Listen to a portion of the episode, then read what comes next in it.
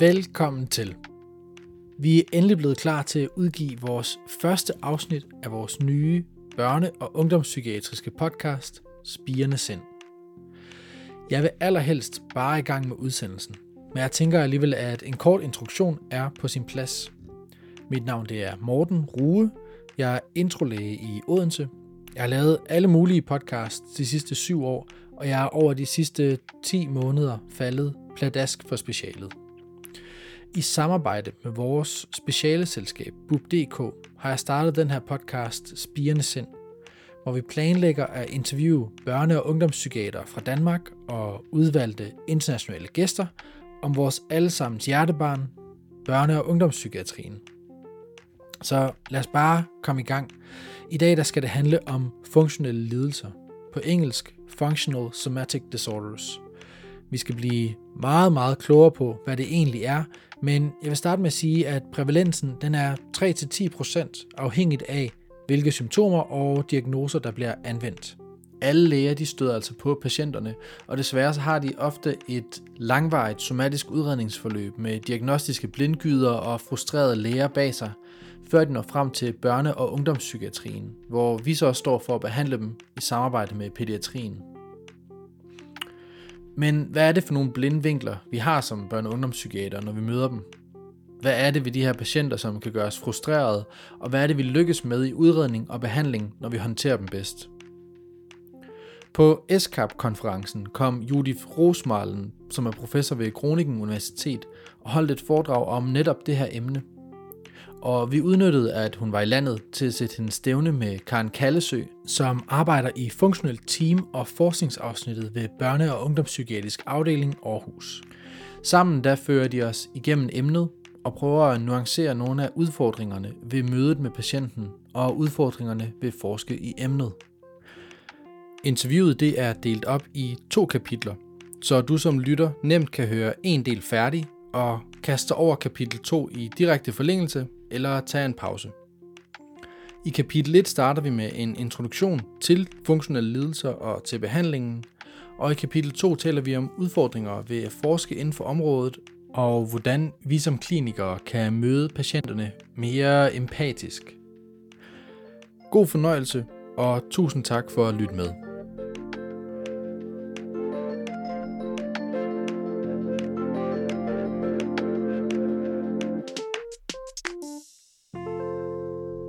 So, Judith Rosmalen and Karen Kallesøe, welcome to this podcast, and thank you so much for being guests. Um, I think we should just uh, get into it and uh, hear about a bit of your background. So, Judith, do you want to start? Uh, you originally studied biology and psychology at the university. Can you talk a bit about what sparked your interest in persistent physical symptoms and functional somatic disorders? Yeah, so indeed, I uh, I originally studied medical biology and started combining that with studying in psychology, and I thought both of these um, fields very interesting. And when you're studying persistent somatic symptoms and functional somatic disorders, this really combines my background. So this is what's really interesting me. I mean, if people suffer from symptoms, it's it's always both, uh, let's say, a physiological or a pathophysiological component to it, but also uh, well, a psychosocial component to to the, the amount of suffering. So this really combines my backgrounds. That sounds great. That's uh, almost like working in psychiatry as a doctor, actually. Yeah. So, uh, Karen, can you shortly introduce who you are and uh, what made you choose child and adolescent psychiatry, and also what field of research you focus on? Yeah, definitely. Yeah, I'm uh, in child and adolescent psychiatry, and and I'm a, a specialist in that. And uh, I think my my interest came from uh, my my mentor, my supervisor on the PhD, uh, Professor Charlotte Rask. She uh, she inspired me to go into the field, and also an interest for psychotherapy and for physical symptoms. The the connection between the well, you can say mind and body, even though that's not really a way that we want to see it in in two divided uh, things. But but uh, I think the integration of, of physical symptoms and also how we can influence it uh, that has really yeah that has sparked my interest uh, in in this field. Yeah. So when you look at the popular culture media functional somatic disorders are quite controversial. So can you maybe talk a bit about some common myths about uh, your job or your field of expertise?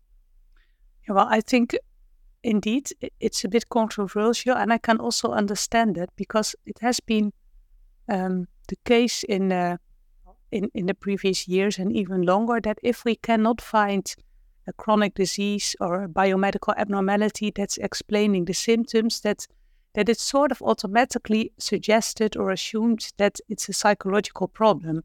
And this is, uh, well, not the case at all. As uh, Karen already explained, we don't think in body or mind. It's always body uh, and mind. But, but the, the consequence has been that, that we sort of think that people with, with let's say, the unexplained uh, persistent physical symptoms are a different group than people with explained uh, physical symptoms, and that we spend all our efforts looking at the psychology of those with the unexplained parts, and we all our efforts uh, to look at the biomedical aspects of the people with the explained somatic symptoms, and that's not good for both groups. And in fact, there's not so much difference between the unexplained and the explained part. Yes, if you have a chronic disease that you can treat, obviously you should do that. But even in uh, adequately treated chronic diseases, people still have persistent somatic symptoms in many cases. And, and we know from lots of studies that, let's say, the, the, um, the amount of objective abnormalities you can detect is not very strongly related to the amount of subjective symptoms. So, in either like biologically founded disorders or in the functional somatic disorders. So, what I would say is that there's not so much difference in the factors um, contributing to symptom experience in the unexplained and in the explained symptoms. Mm.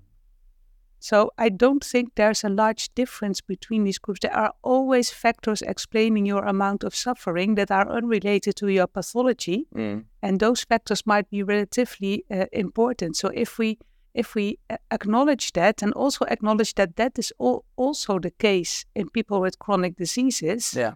then I would hope that the stigma that's attached to these, let's say, functional syndromes or, or unexplained symptoms, that, that that that is reduced because they are not a different group of people in that sense. Mm. Um, can you give an example of this?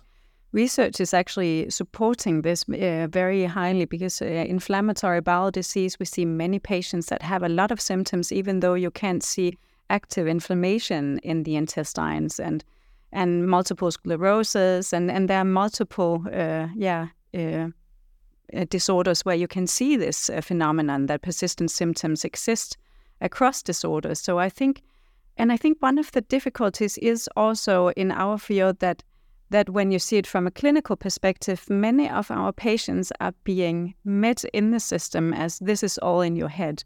And I think that also contributes to it because we have to to educate, uh, yeah, um, doctors and and psychologists and and in in our field that this is actually persistent physical symptoms is something that goes across disorders and it's not all in your head. It's it's the biopsychosocial perspective that we actually work quite a lot with, both in, in research but also in the clinical work, where we need to to address all the different factors that could be at play for the mm. for the patients, but also in, in case of, of the research. Yeah, we need to address them in all patients with chronic physical symptoms. Exactly. Yeah. So you're saying that inflammatory bowel disease is, for example, a clearly defined somatic disorder without a clear biomedical origin, right? We can't see uh, the heightened inflammation that we suspect when we scan the intestines.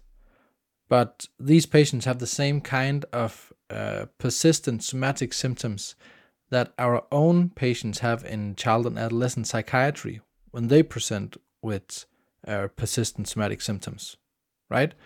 And that both groups would actually benefit if we met their complaints and needs with a more holistic approach to mending their complaints.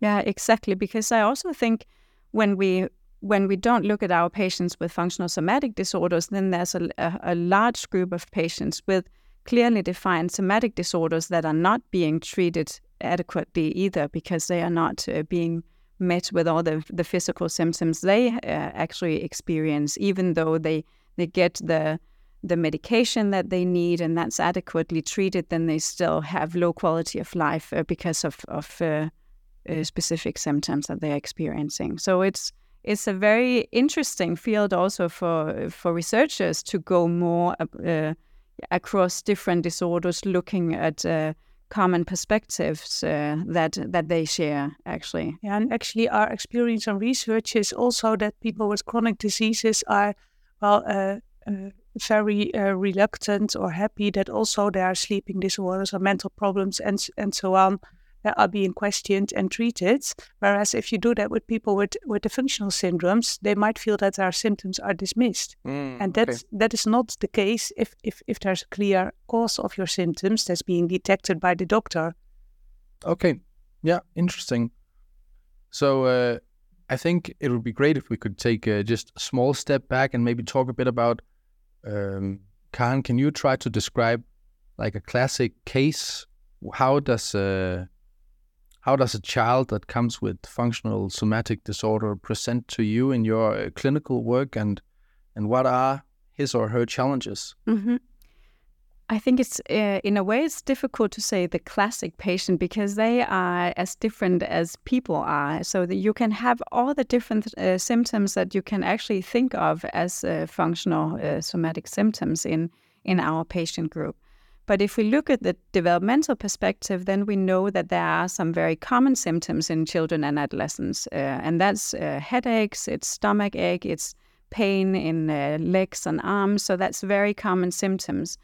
And usually they present in, in pediatrics. That's where they, they present in our healthcare system and they are being seen there. And most of them are treated well there. And and receive psychoeducation and they look at the environment the child is in. Are they supported adequately? Could there be any developmental disorders that could contribute to them actually experience symptoms very early on? But when they come to us in our more uh, specialized unit, then they're actually very ill from their disorder. They have uh, a lot of symptoms, they are very impaired. There can be psychiatric comorbidities. Um, so, so they can have a lot of different symptoms. It could be being extremely fatigued, so they sleep 16, 17 hours a day. It can be uh, paralysis. It can be so many different actually symptoms. Or we have also had patients vomiting quite a lot, and that's not a, a, an eating disorder. So it's not because they uh, have bulimia, but just because there's it has started in some way in their environment and it just keeps on going. So so we actually have a very broad range of patients in the clinical work. So so these are extremely interesting patients seeing. Yeah. And as doctors, we're classically trained to think in causality. And I think uh, as a young doctor, it's still quite difficult to wrap my head around the etiology of uh, this disorder. So, you, can you two maybe elaborate a bit on Mm, you're talking about the separation of mind and body, and that's maybe not how we should look at it. But can you talk a bit about uh, how this begins, or what what you aim to treat with? Maybe uh, let's. I can say something about the broad model, and that is that we have three types of factors that contribute, uh, and that's the predisposing, the precipitating, and the perpetuating factors. Oversættelse. En hurtig afbrydelse Predisposing betyder disponerende, precipitating betyder udløsende, og perpetuating betyder vedligeholdende faktorer. So we think there are predisposing factors uh, that increase the risk of developing symptoms, resistant symptoms. For example, be like a genetic background or personality factors or gene- uh, or maybe things that happened early in life. Yeah. And then you would have the uh, you, you would have the precipitating factors that would be the triggering factors. So that can be an accident, that can be uh, physical or emotional trauma, and that's these are the factors that uh, that trigger the symptoms. Mm. But we all have symptoms, and uh, probably the main factor is not whether we get symptoms, but why do they not? Uh, why do why do people not recover? Uh, so there we have the perpetuating fa- factors, and those are the factors that contribute to that. So why does a child not recover from having symptoms after an infection or after an accident? And these perpetuating factors that maintain the disease, what um, what could that, for example, be? So th- that that could be uh, certain behavioral factors uh, like um, remaining too inactive or uh, getting too active too early on. Okay. Uh, so th- there's a whole range of uh, factors that can, uh, yeah, contribute to that. The disorder as after it started. So after the symptoms started, the question is is a more philosophical discussion. When when does it become a disorder? Because we know also from our population studies that many many children have somatic symptoms, Mm. and it's sort of normal to have a symptom every now and then. And if you had an accident or an infection, it's very normal to experience symptoms. But most children recover, and some don't. And, and that's also where most treatments of uh, of persistent somatic symptoms are focused on the factors that might cause the fact that children are not recovering. Okay. Yeah, and I think in in our clinical work, that's actually something that we focus quite a lot on. Of course, when they come to us, they have been impaired for for a long time. We also have a research project right now with internet-based treatment for children and adolescents with functional somatic disorders uh, from yeah from the stomach, and um, and in in that case they're not as ill, but we we go on the perpetuating factors, looking at illness perceptions if they they think this is going to be long lasting. I can't do anything about it myself, and also for the parental uh, factors in it. So they also need to to be aware of all the uh, perpetuating factors. And and exactly as you said, you did the the behavioral uh, patterns. If they're too inactive, if they have avoidance behavior, of all the things that they feel um, trigger their symptoms, that's actually contributing to the the symptoms being there for longer time. So we we know that also from studies that that uh, targeting these specific uh, factors is very important also for recovery when they have actually developed it into a, to a, a disorder. Uh, so exposure strategies, trying to expose themselves to things that they they feel that this is triggering symptoms. And of course, it's not something where we are forcing them to do it uh, too fast. That's where it gets uh, to be a specialized uh, treatment because we we have to balance it. So it has to be small steps towards recovery. Um, Yeah, and parents also uh, need to be educated and involved in uh, in the treatment. Uh, I mean, we know also from our studies that, for example, overprotection of parents is one of these perpetuating factors. Yeah. So parents love their children and want to protect them, obviously. Mm. But we know that if the, if this overprotection, is, if there's too much overprotection, then uh, the prognosis of the symptoms in their children is worse. Can you elaborate a bit further on that child's parent uh, interaction? So, uh, if if your parents try to, um, let's say, uh, protect you from a lot of things, and and uh, maybe um, you don't have to go to school anymore, for example, then this th- we, we know from our studies that children that that have a lot of school absence, and if you follow them over the over the years after that, that their symptoms uh, um, are worse than in those children that start with the same level of symptoms but nevertheless go to school. And you can also well, imagine how that would work. One of the things is school is important for your normal development. You have your social contacts, so so it's really important to well to educate parents about uh, about these things. So, is there a tendency, maybe also earlier than uh, leaving school, uh, for the parents to try to fix a lot of challenges that the children meet, so the children don't have to be exposed to as many small challenges in their early years? In general, uh, I don't know if that's true. It, it might be, but it is it is ob- obvious that uh, the moment children are born, they learn from their parents how to feel their bodies, Mm. uh, how to uh, give words to that when they're a bit uh, older, and how to behave if you have problems. I mean, we know that many children, if they fall, they will first look at their parents to see if they should cry or not. So it's it is very yeah, logical that uh, that the, the way parents react to daily life, normal somatic complaints, uh, being a bit sick, falling down, uh, falling and having pain in, in in children, that that will influence the illness perception and behaviors and everything children do in the rest of their lives. And this is actually the topic of one of our newest studies to study that from a very early age onwards and to see how parents and children interact and uh, what that means for the rest of their lives. Mm-hmm. Yeah, because it is it is extremely important, and I think when when it also starts very early on having symptoms in uh, when they're children and adolescents and there are different factors at play. And the parents are of course a, a large factor. And, and also in the help seeking behavior because they are also the ones taking the children to the doctor so so there can also be differences in that but but as Judith said they are doing a study right now because we we don't have that much uh, research evidence for it. These are hypotheses and, and something that we target when we do it in, in treatment as well, the, the parental factors. We know it when the, the disorder has developed, then we know uh, quite a lot about the parental behavior, but not as much uh, the, the steps leading up to, uh, to the disorder. So that's, uh, that's actually very interesting future uh, perspectives to look at that.